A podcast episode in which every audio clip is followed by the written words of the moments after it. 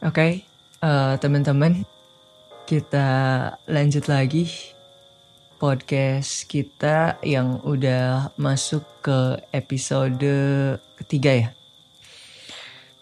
Saya Rian dan ini adalah podcast Kera Berpikir.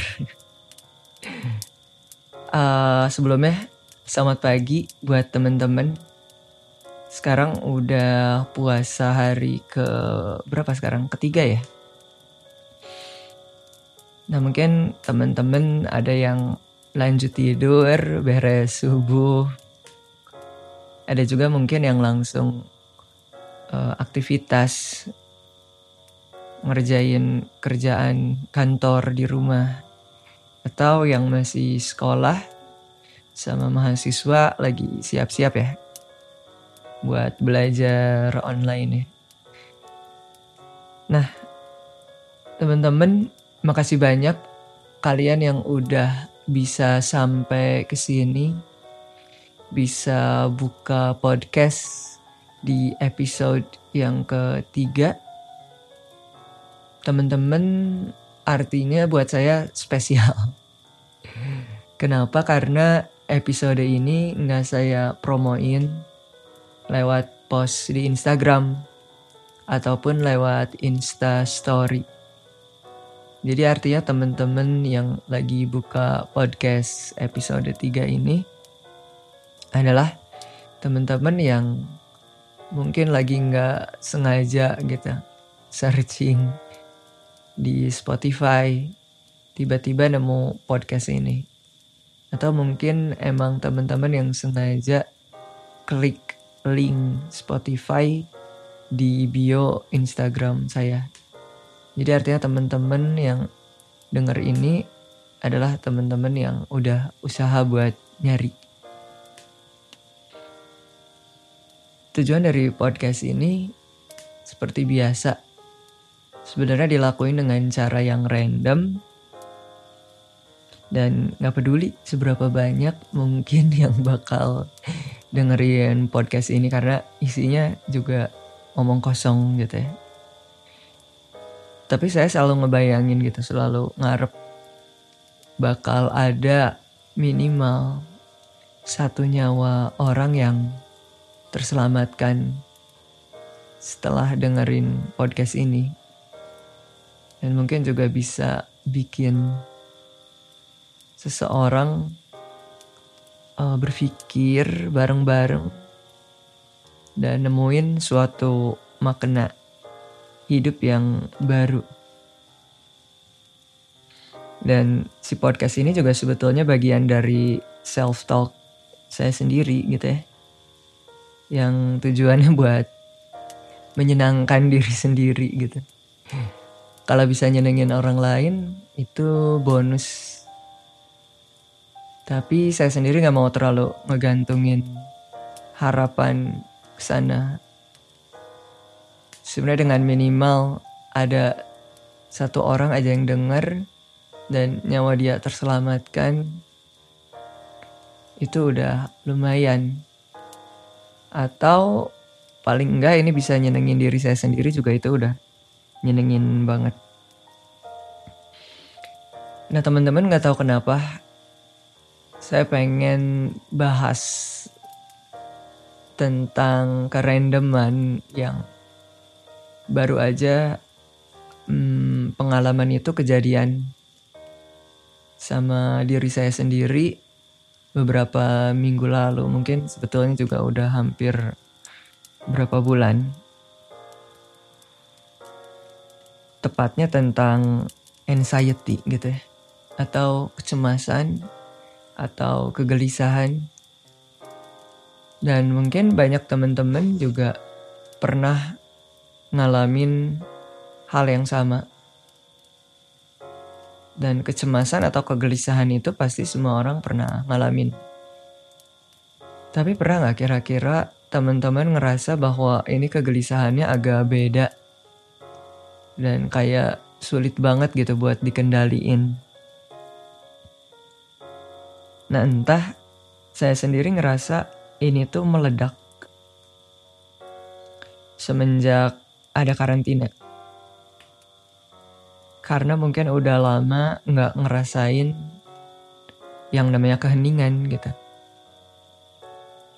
Karena biasanya sebelum karantina kita ini disibukkan gitu oleh beragam aktivitas.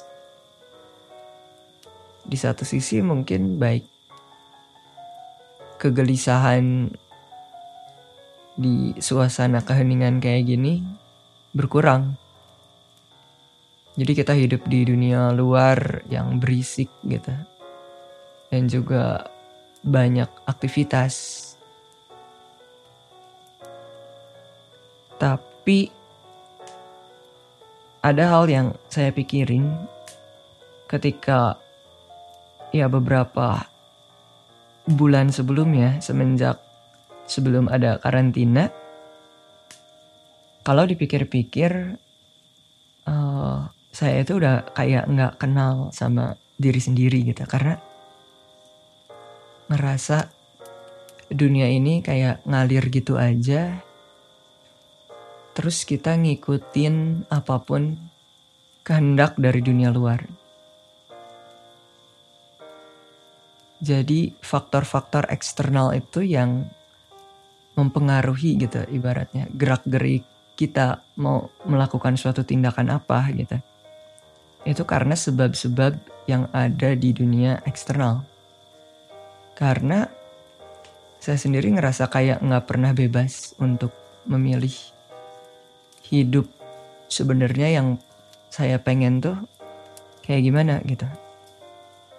Jadi artinya selama hidup di dunia luar sebelum karantina dunia tuh kayak permainan virtual gitu ya. Katakanlah mirip kayak The Sims.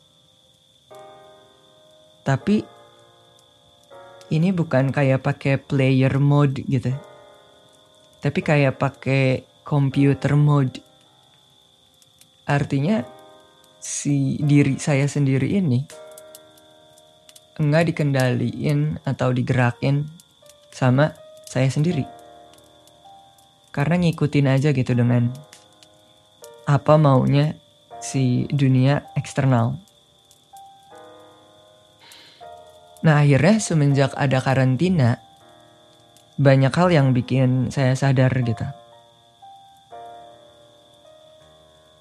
Kegelisahannya muncul, dan ini ibarat kayak gunung es gunung es itu artinya dia kayak sesuatu yang nampak sedikit tapi sebetulnya kalau kita lihat ke bawah itu udah gede banget. Nah gunung es yang saya maksud itu ini mirip kayak semacam masalah gitu ya. Yang ditumpuk dari sejak kecil. Karena mungkin waktu kecil itu banyak ngelakuin kayak pengelakan gitu. Atau pengalihan. Dulu kurang nerima. Kurang nerima atas semua kejadian gitu yang nimpa diri saya. Tapi saya sendiri ngerasa kuat. Akhirnya buat ngejalanin itu semua. Dan banyak lakuin distraksi meskipun distraksinya itu dalam hal yang positif gitu. Kayak misalnya ngelampiasin semua emosi itu lewat art lewat musik ngegambar. Dan lain sebagainya gitu. Nulis juga. Tapi akhirnya saya juga berpikir bahwa distraksi sepositif apa pun itu artinya pengalihan. Jadi ada suatu masalah yang nggak diterima, terus ngalihin pikiran kita sendiri untuk lakuin hal-hal yang produktif. Itu mungkin buat sementara hilang masalahnya.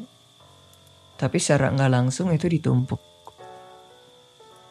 Dan baru meledak si gunung es itu adalah ketika saya ngerasa uh, hidup di keheningan selama masa karantina ini. Jadi yang sebelumnya saya ngerasa diri saya kuat dan nggak mengakui gitu bahwa ternyata saya itu selemah ini gitu dan serapuh ini. Terus akhirnya kepikiran di kesempatan karantina ini pengen banget ngelakuin detox gitu ya. Detox diri sendiri karena saya ngerasa ada yang salah gitu sama diri saya. Saya coba self healing karena dalam keadaan kayak gini ya cuman diri saya sendiri yang bisa nolong. Biasanya kalau lagi nggak karantina kan kita bisa cari temen gitu minta bantuan. Apalagi ditambah semakin sepinya si rumah ini. Karena orang tua pindah ke Bekasi. Kakak juga pindah ke pelabuhan dan rumahnya makin lama makin kosong gitu. Jadi nggak ada yang lain gitu yang bisa dilakuin selain nyelamatin diri sendiri. Nah, self healing yang saya lakuin itu adalah dengan cara meditasi. Jadi setelah baca buku beberapa artikel, beberapa video juga ya di YouTube. Kalau buku yang paling berkesan itu saya baca bukunya Yuval Harari yang 21 Lessons for 21st Century. Itu di bab akhirnya ngerekomendasiin uh, manusia itu harus ngelakuin meditasi gitu. Nah meditasi yang saya lakuin itu dengan cara yang formal maupun informal.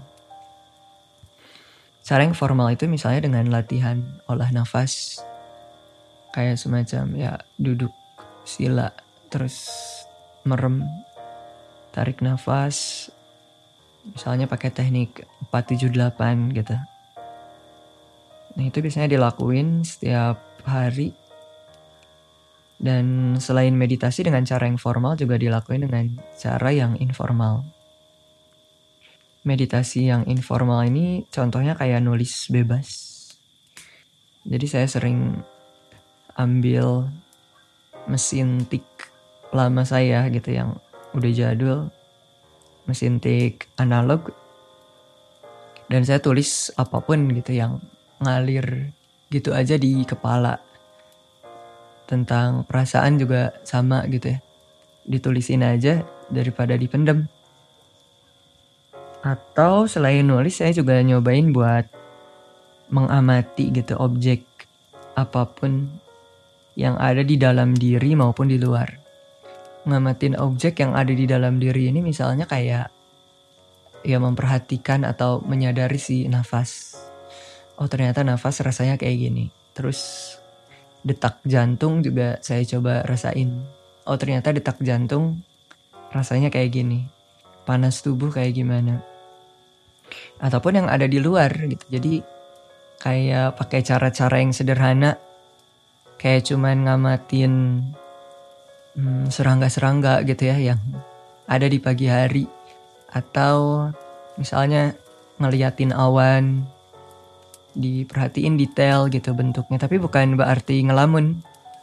Tapi emang bener-bener uh, ngamatin dan menyadari gitu si keadaan masa kini.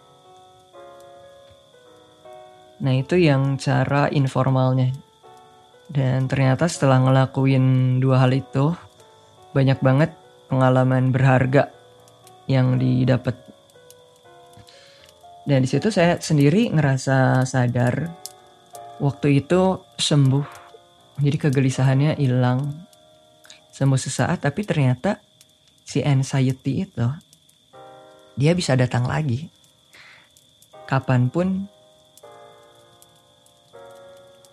dan akhirnya ngerasa bahwa semua yang udah dipelajarin kayak meditasi dan lain-lainnya itu seakan kayak percuma gitu.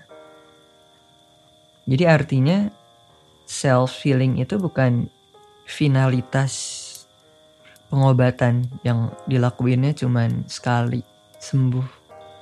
Jadi ibaratnya kita anxiety, gelisah, terus self healing, meditasi, sembuh, udah gitu selesai. Anxiety-nya nggak akan datang lagi ternyata enggak gitu. Karena si anxiety-nya itu ya bisa datang kapan pun, dia bisa berulang-ulang. Seiring waktu ya kita ngalamin masalah yang baru lagi gitu.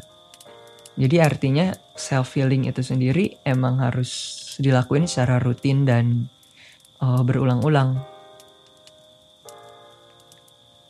Nah, anxiety-nya itu sendiri atau si kecemasannya itu muncul dari masa lalu dan masa depan.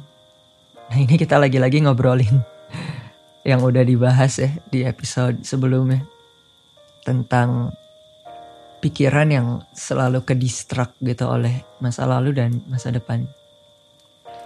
Tapi kalau misalnya kita pikir-pikir lagi bahwa yang namanya masa lalu sama masa depan itu dia abstrak. Masa lalu misalnya dia udah kayak tinggal dongeng kan. Jadi apa yang kita lakuin beberapa detik yang lalu bahkan menit jam hari, bulan, tahun. Semua udah kayak tinggal dongeng, kayak tinggal cerita. Dan meskipun kalau kita nyoba buat inget, itu pasti nggak akan se-perfect kejadian waktu itu. Jadi ketika kita inget, kita itu cuman inget detail-detail kecilnya doang gitu. Kayak ibaratnya maksudnya gini. Ada orang dia disuruh ngegambar dari apa yang dia lihat sebelumnya gitu.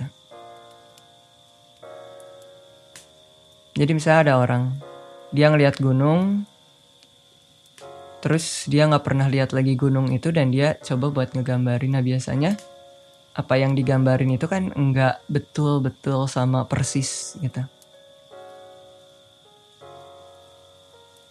Jadi artinya kenapa ya kita itu kebebanin oleh hal-hal abstrak yang kayak gitu yang tinggal dongeng yang bahkan nggak bisa kita sentuh lagi. Ataupun ada juga masa depan gitu yang nggak pasti banget dan kalau misalnya saya pikirin lagi,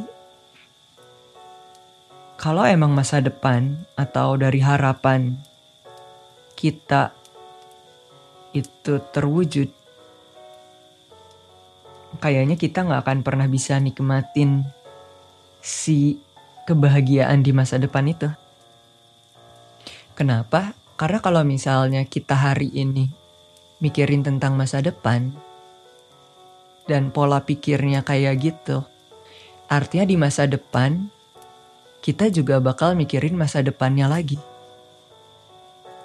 Jadi kayak betul-betul nggak hidup di masa kini, nggak di uh, present moment gitu. Hari ini mikirin besok, besok mikirin lusa ibaratnya. Meskipun bahagia gitu ya. Tapi nggak dinikmatin. Meskipun si masa depannya itu kecapai sama apa yang kita pengen. Nah, kita juga sering banget ngerasa nggak nerima keadaan yang akhirnya bikin kita kesel gitu. Kesel sama diri sendiri misalnya. Karena kita nyesel, kesel karena nyesel, udah nggak lakuin yang terbaik di masa lalu. Jadi setelah di masa depan, atau di masa sekarang gitu kita baru punya pikiran kenapa dulu nggak gini gitu? Kenapa dulu nggak gini? Nah artinya kalau kita yang hidup di masa kini juga terus-terusan mikirin masa lalu artinya kita juga nggak pernah bisa hidup di masa sekarang. Dan di masa yang akan datang kita juga bakal semakin menyesal. Karena si masa lalu yang satu langkah sebelumnya itu lagi mikirin masa lalu yang sebelum-sebelumnya lagi. Jadi kayak terus-terusan aja ketarik gitu. Ke masa lalu akhirnya kita kesel. Dan ngerasa itu jadi hal yang menyakitkan gitu ya. Dan seakan kita kayak disiksa oleh ilusi. Oleh mimpi yang abstrak. Yang kayak dongeng doang tentang masa lalu dan masa depan kita. Emang sulit gitu ya buat kayak saya sendiri coba untuk pahamin. Kita sering ngedenger istilah yang berlalu biarlah berlalu gitu. Cuman uh, ternyata makna dari kata yang basi dan simple itu tuh dalam gitu. Yang berlalu biarlah berlalu artinya ya emang semua itu nggak bisa keulang lagi, nggak bisa sama persis, nggak mungkin.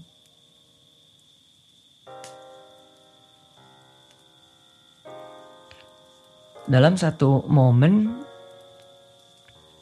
saya pernah meditasi dan di meditasi itu saya coba buat nggak ngelawan sama sekali gitu nggak ngelawan kecemasan nggak ngelawan pikiran jadi waktu itu kayak semacam menyadari gitu bahwa oh si pikiran itu ada Kemudian saya afirmasi keberadaan mereka itu ya karena memang mereka itu ada gitu dengan sendirinya. Dan di momen itu saya minta mereka buat ajak masuk gitu ke dunianya. Jadi kalau misalkan sebelumnya, sebelumnya itu kan selalu ngelak, selalu musuhan gitu sama pikiran-pikiran yang mungkin negatif yang selalu narik kita ke masa lalu ataupun ke masa depan. Tapi waktu di meditasi itu saya bilang, oke, okay, kamu ada, pikiran-pikiran negatif kamu ada. Ya udah aku pengen ikut sejauh mana perjalanan kamu. Ajak aku ke masa lalu. Terus yang pengen kamu lakuin ke diri aku tuh apa? Jadi akhirnya saya coba buat mundur ke masa lalu di meditasi itu sambil duduk sila. Saya mundur ke beberapa detik yang lalu, menit, hari, minggu, bulan, tahun yang lalu, bahkan mungkin juga belasan tahun yang lalu gitu. Sampai saya ngebayangin waktu saya ada di dalam janin ibu saya gitu. Dan saya ngebayangin bahwa apa yang ada di dalam janin ibu saya itu ternyata adalah calon fisik atau cangkang dari raga saya. Terus saya mikir sebenarnya saya siapa gitu. Dan dari mana hal yang non fisik dari diri saya ini berasal. Nah maka saya ngebayangin mundur lagi sebelum ada di janin. Saya ngebayangin lagi ada kayak semacam percakapan gitu sama Tuhan. Dan sama Tuhan waktu itu bikin kesepakatan bahwa saya pengen jadi manusia. Jadi kayak semacam, e, ya Allah, aku pengen jadi sesuatu yang lebih sempurna dari sekarang. Dan aku pengen jadi manusia gitu. Dan mau nerima ujian yang bakal dikasihin yaitu hidup di dunia. Nah akhirnya saya ngebayangin dari situ saya terlempar gitu masuk ke dalam janin ibu saya. Dan semua ingatan tentang percakapan sama Tuhan itu dihapusin Nah meskipun tadi bayangan saya di dalam meditasi waktu di dalam janin atau waktu punya percakapan sama Tuhan itu, saya nggak tahu kebenarannya kayak gimana. Tapi itu yang ada di pikiran waktu meditasi. Jadi akhirnya terlempar masuk ke dalam janin ibu saya dan lahirlah uh, saya sebagai manusia gitu.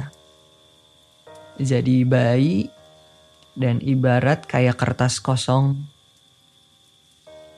yang kemudian perlahan diisi gitu. Untuk punya kepribadian, sifat, pikiran, perasaan yang terbentuk semua itu dari apa pun yang ada di luar diri saya. Kenapa? Karena pikiran itu kan berbicara dan pastinya kalau kita ngomong pakai bahasa Indonesia, pikiran kita juga pasti berbicara pakai bahasa Indonesia. Atau ya kalau kita punya kemampuan untuk belajar bahasa asing, bahasa Inggris misalnya, pikiran juga mungkin kadang-kadang belajar uh, atau berbicara pakai bahasa Inggris.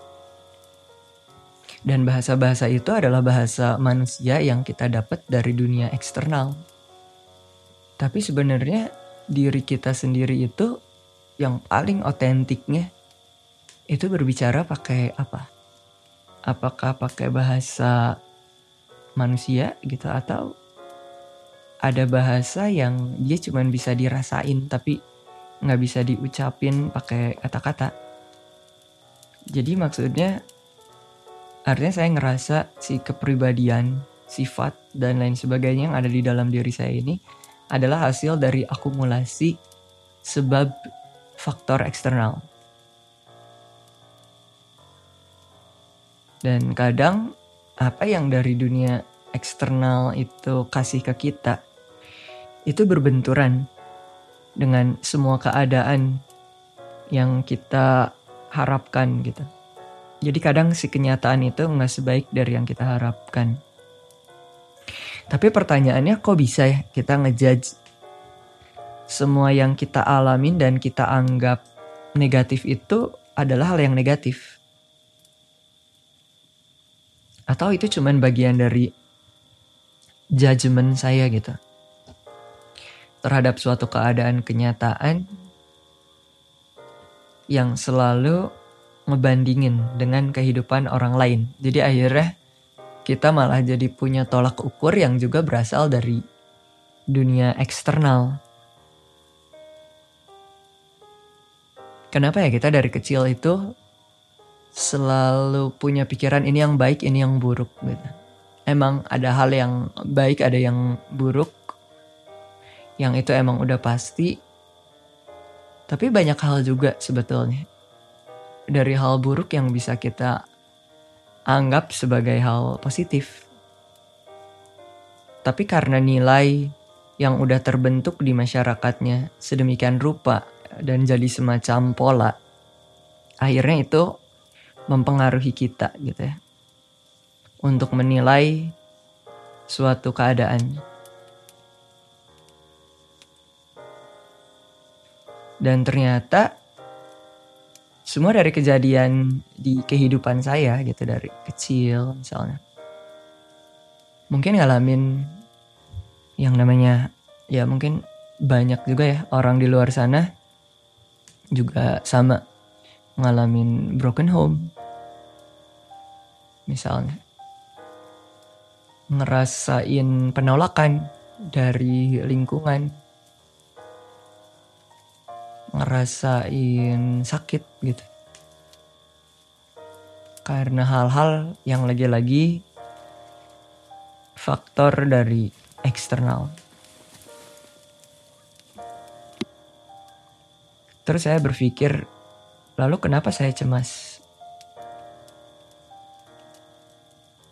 Dan kesimpulan sementaranya itu adalah karena saya terlalu berharap gitu dari dunia dan selalu lupa bahwa apa pun yang ada di dunia ini suatu hari bakal tiada. Jadi kita mengharapkan sesuatu yang bakal tiada. Karena seberapapun besar pengorbanan kita buat dunia itu ya semua bakal tiada gitu ibaratnya. Dan gak akan ada lagi maknanya. Jadi kalau yang emang kita kejar itu adalah sesuatu yang bersifat wujud materi. dia bakal fana. Dan katakanlah misalnya saya menginginkan adanya suatu kebersamaan. Keutuhan keluarga misalnya. Dan berharap bisa bahagia dari semua itu. Tapi ternyata setelah saya pikir-pikir lagi, kalaupun saya udah dapetin semua itu, pasti yang namanya pengharapan akan kebahagiaan itu bakal muncul lebih. Jadi ketika kita menginginkan sesuatu dan itu udah kecapai, itu nggak sampai final bahagianya. Artinya kita berharap lebih, bakal berharap lebih lagi, lebih lagi dan seterusnya. Dan kebahagiaannya itu cuman dirasain sementara. Dan cuman bisa kita kenang doang gitu. Dan itu ibaratnya kayak dongeng. Jadi di hidup ini saya sendiri belajar ada pertemuan dan ada juga perpisahan. Dan mungkin seseorang pernah ingetin saya bahwa dunia itu nggak berputar cuman buat diri saya. Jadi diri kita itu cuman kayak semacam tempat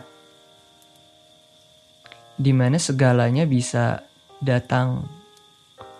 Dia singgah sementara terus pergi lagi. Apa pun itu misalnya kayak pikiran, perasaan dan sebagainya. Ada pertemuan, ada perpisahan, ada kehidupan, dan yang paling ekstrimnya ada kematian gitu. Artinya apa yang datang bakal pergi. Selama apa pun yang kita miliki di dunia ini, kalau sesuatu itu berwujud materi ya, dia pasti nggak lama bakal musnah. Jadi apa sih yang kita kejar gitu ibaratnya dari dunia ini? Yang kebahagiaan atau kenikmatannya itu cuman bisa kita rasain sesaat. Dan ini juga nyadarin saya bahwa kebahagiaan dan ketidakbahagiaan itu bisa ditemuin di dalam kondisi apa pun. ketika di momen pertemuan maupun di momen perpisahan.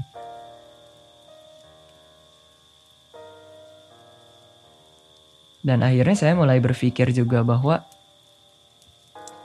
ada tujuan hidup yang mungkin ini bukan besar, tapi melampaui gitu. Dari semua yang kita harapin. Jadi tujuannya nggak cuma sekedar pengen punya keluarga, pengen punya jabatan, pengen punya semua hal yang kita pengen yang berwujud materi. Tapi tujuan hidup yang ngelampauin itu semua. Dan kadang ya meskipun secara konsep itu udah saya pahamin, misalnya sekarang saya paham bahwa oh oke okay, dunia itu fana gitu ya. Dan saya harus ngelampauin itu semua. Tapi terkadang dari prakteknya kita sering lupa akan hal itu. Jadi lagi-lagi ke bawah arus sama dunia eksternal nah tujuan yang tadi saya maksud itu yang ngelampauin ini semua itu adalah tujuan tentang kembali gitu. Karena kita udah datang ke dunia ini dan suatu hari kita pasti bakal kembali entah ke mana pun itu. Tapi saya punya kepercayaan yang mungkin sifatnya privacy. Jadi ketika saya datang hidup di dunia ini, saya pasti kembali kepada sesuatu gitu. banyak dari kita berpikir bahwa kalau hidup lebih lama di dunia ini bakal jauh lebih baik. Tapi bukannya kalau lebih lama hidup di dunia artinya kita juga bakal lebih lama untuk tersiksa di dunia selama kita nggak kenal siapa diri kita dan nggak kenal dari mana kita berasal dan ke mana kita bakal kembali. Nah makanya kalau misalkan saya amati bisa jadi ini salah gitu ya. Kenapa orang barat itu sebagian besar orang barat yang menurut saya mereka bakal gelisah atau cemas kalau mereka udah sendiri dan gak ada kesibukan apa pun. Dan banyak dari mereka akhirnya uh, memutuskan gitu untuk mengakhiri hidup sendiri. Sebenarnya nggak cuma di barat, itu mungkin stereotype aja. Di timur juga banyak. Tapi intinya kita yang bisa kayak gitu udah ngerasa hampa gitu. Karena ketika hening sendiri, kayak ngerasa ada sesuatu yang kurang. Makanya dialihkan gitu, disibukkan dengan beragam aktivitas.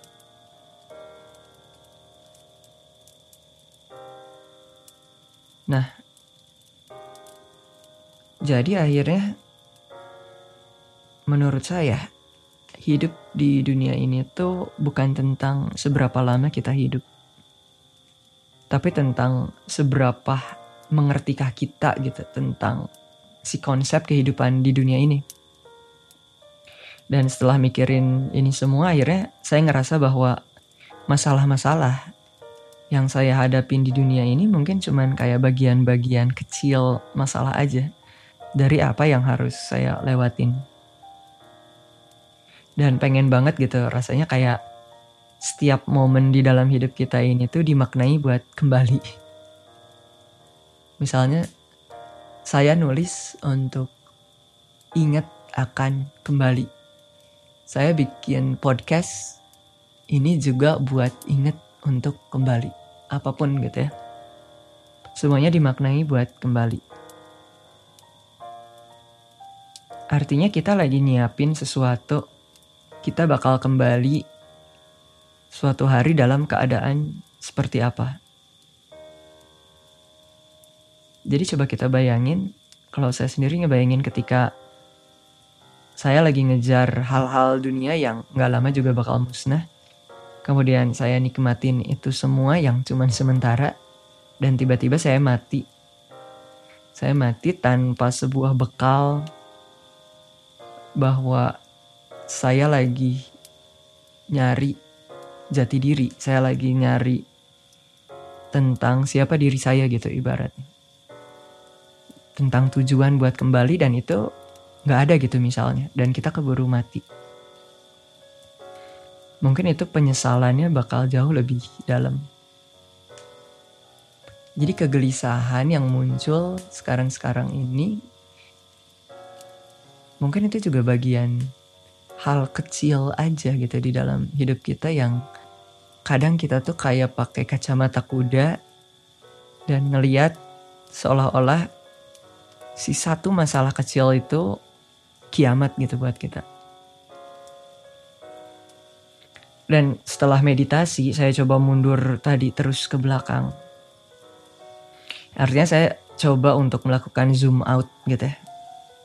Zoom out ke belakang dan ngeliat diri saya sendiri itu ada di luar dari diri saya.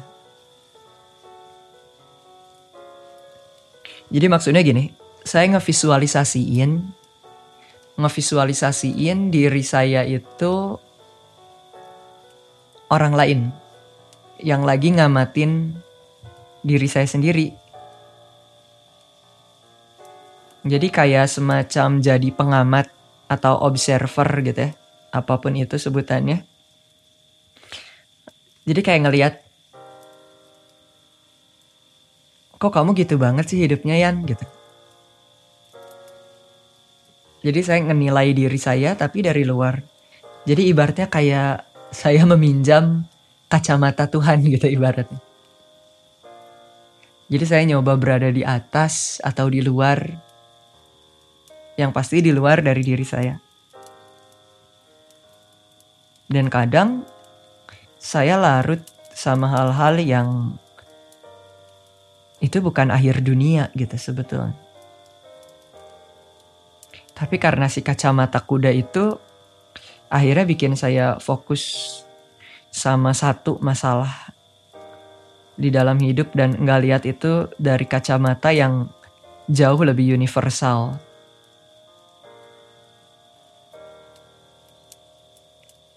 Perlahan saya coba buat tarik lagi kembali diri saya setelah ngikutin apa yang diinginkan oleh si anxiety itu yang coba buat narik saya ke masa lalu. Si kegelisahannya itu perlahan redup dan setelah saya sadar bahwa satu-satunya tujuan saya itu adalah untuk kembali dan abadi ada di sana. Dunia ini tuh cuman tempat kita singgah sementara doang.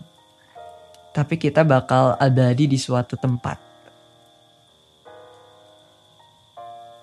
Akhirnya justru si kegelisahan itu redup jauh lebih redup dari sebelumnya meskipun dia nggak akan hilang. Jadi saya sadar bahwa kegelisahan itu emang sering kali mereka bisa datang tanpa kita undang. Dan sebagai tuan rumah, kita kadang gak siap menerima si kegelisahan itu. Nah, oleh karena itu, makanya saya sendiri ngerasa harus selalu siap kapan pun ketika si kegelisahan datang. Jadi artinya ketika si kegelisahan datang, saya nggak mau ngusir dia. Apalagi ngelawan, karena semakin saya ngelawan, semakin keras si anxiety itu menghadapin saya. Dan ujungnya pasti saya kalah. Jadi ibaratnya saya sadar bahwa kegelisahan itu adalah bagian dari hidup saya. Kegelisahan adalah bagian dari hidup kita. Kegelisahan adalah bagian dari manusia. Karena kita nggak akan kenal yang namanya ketenangan tanpa adanya kegelisahan. Setenang apa pun kita, kegelisahan pasti muncul. Dan bagaimana kita tenang saat kegelisahan itu muncul. Jadi ini adalah ini adalah tentang gimana saya memandang gimana saya memandang kegelisahan itu. Apakah kegelisahan itu diartiin sebagai hal yang negatif atau dia dianggap sebagai musuh? Dan saya sendiri mutusin buat ngejadiin kegelisahan itu sebagai teman. Saya pengen berteman sama kegelisahan itu dan bahkan sesekali pengen ngundang mereka ketika mereka nggak ada. Jadi artinya saya bakal ngerasa sepi kalau kegelisahan itu nggak ada. Jadi saya coba buat ngeberaniin diri hadepin apa yang saya takutin. tujuannya biar saya ngerasa itu adalah bagian dari diri saya gitu dan terbiasa dalam keadaan apa pun. Ketika lagi seneng ataupun enggak, saya terbiasa.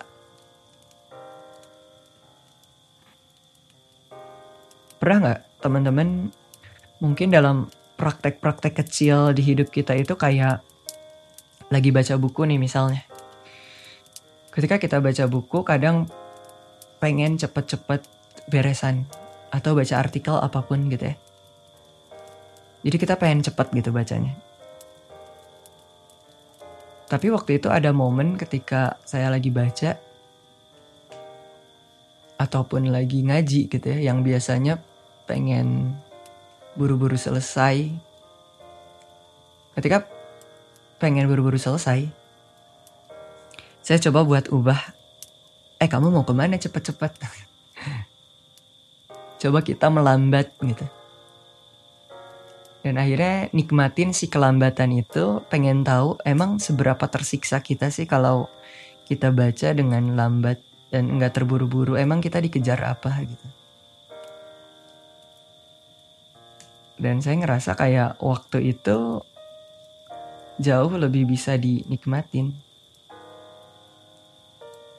jadi kita kayak nikmatin keadaan yang apa adanya atau saya juga pernah inget gitu waktu duduk di dalam bus atau di mobil cold gitu ya. Kalau yang pernah ke Bogor pasti pernah ngalamin. Itu mungkin duduk dengan kondisi yang gak nyaman. Perjalanan panjang, kita pengen tidur tapi posisinya gak enak. Tapi sampai akhirnya kita nerima gitu semua keadaan. Kita nerima punggung kita sakit, kita nerima udaranya pengap, kita nerima sempit gitu ya di dalam bus atau mobil cold itu kita terima tapi akhirnya kita bisa juga gitu uh, saya gitu ya maksudnya tertidur gitu di sana dalam posisi yang nggak saya pengen. Atau akhir-akhir ini kayak ngerasa lapar waktu lagi puasa gitu. Bisa kan kalau lapar kita bawaannya pengen pengen buka pengen buka pengen makan gitu. Atau haus pengen minum. Tapi kemarin-kemarin saya coba bahwa oke okay, lapar perutnya lapar lambungnya kerasa kayak sakit gitu ya. Tapi saya coba buat tenang dan nggak ngelawan si rasa sakit itu. Jadi rasa sakitnya didiemin bahkan saya coba untuk senyumin aja gitu sih rasa sakitnya diemin dan rasain amatin. Oh gini ya sensasi sakit. Jadi artinya saya pengen coba buat nerima apa pun itu yang ada di dalam diri saya tanpa melawan amatin aja keseluruhan sensasinya saya coba ngelemesin badan gitu Dan saya ngebayangin bahwa ya diri saya itu kayak semacam ruang. Ruang buat semua pikiran. Jadi kayak ruang kosong di mana pikiran masuk, perasaan masuk, ada yang datang gitu ya, apa pun itu ke dalam ruang di tubuh saya. Dan saya sendiri yang dimaksud. Saya dalam arti yang jauh lebih mendalam. Itu cuman jadi sebagai pengamat aja dan ngerasain uh, sekalipun yang dirasain itu adalah rasa cemas, kesal, sesak, ataupun sakit gitu. Jadi ngamatin, oh gini ya rasanya. Dan saya ngerasa ini adalah bagian dari takdir. Jadi nggak ada jalan keluar, karena ke mana pun kita kabur dari semua takdir ini, nggak ada tempat lain selain diri kita sendiri. Jadi secara keseluruhan saya mutusin buat berteman dan cinta akan takdir sendiri. Dan itu diistilahkan dengan amor fati. Oke, okay. uh, eh, makasih teman-teman udah dengar sampai beres. Meskipun materinya ngebosenin, tapi siapa tahu bisa jadi perenungan kita bersama gitu ya. Dan mungkin ada nyawa yang terselamatkan. Karena kita sama-sama bisa berpikir gitu dan mengubah mindset kita. Dan uh, saya pun nggak ngejamin bahwa cara saya ini adalah cara yang terbaik. Karena penyembuhan diri sendiri itu yang bisa lakuin cuman diri sendiri. Diri kalian sendiri kalau kalian pun ada yang ngalamin hal yang sama. Karena cara penyembuhannya itu butuh pengalaman dari dalam diri sendiri dan itu cuma bisa dirasain oleh kalian sendiri dan apa yang saya coba rasain yang bisa rasain ya saya sendiri gitu. Tapi siapa tahu ini bisa jadi referensi gitu dan kalian bisa jauh lebih tenang dengan kita ngubah mindset kita terhadap si kecemasan yang selama ini kita anggap musuh sekarang kita anggap jadi temen dan itu normal dan itu dijadiin bagian dari diri kita. Raga kita itu cuman ruang di mana pikiran masuk, perasaan, ego, semuanya. Dan diri kita yang jauh lebih dalam itu sebagai pengamat. Dan nikmatin semua takdir ini meskipun kadang sakit. Oke, uh, sekian. Kita lanjut lagi nanti ke episode yang berikutnya. Saya Rian alias Kera Berpikir.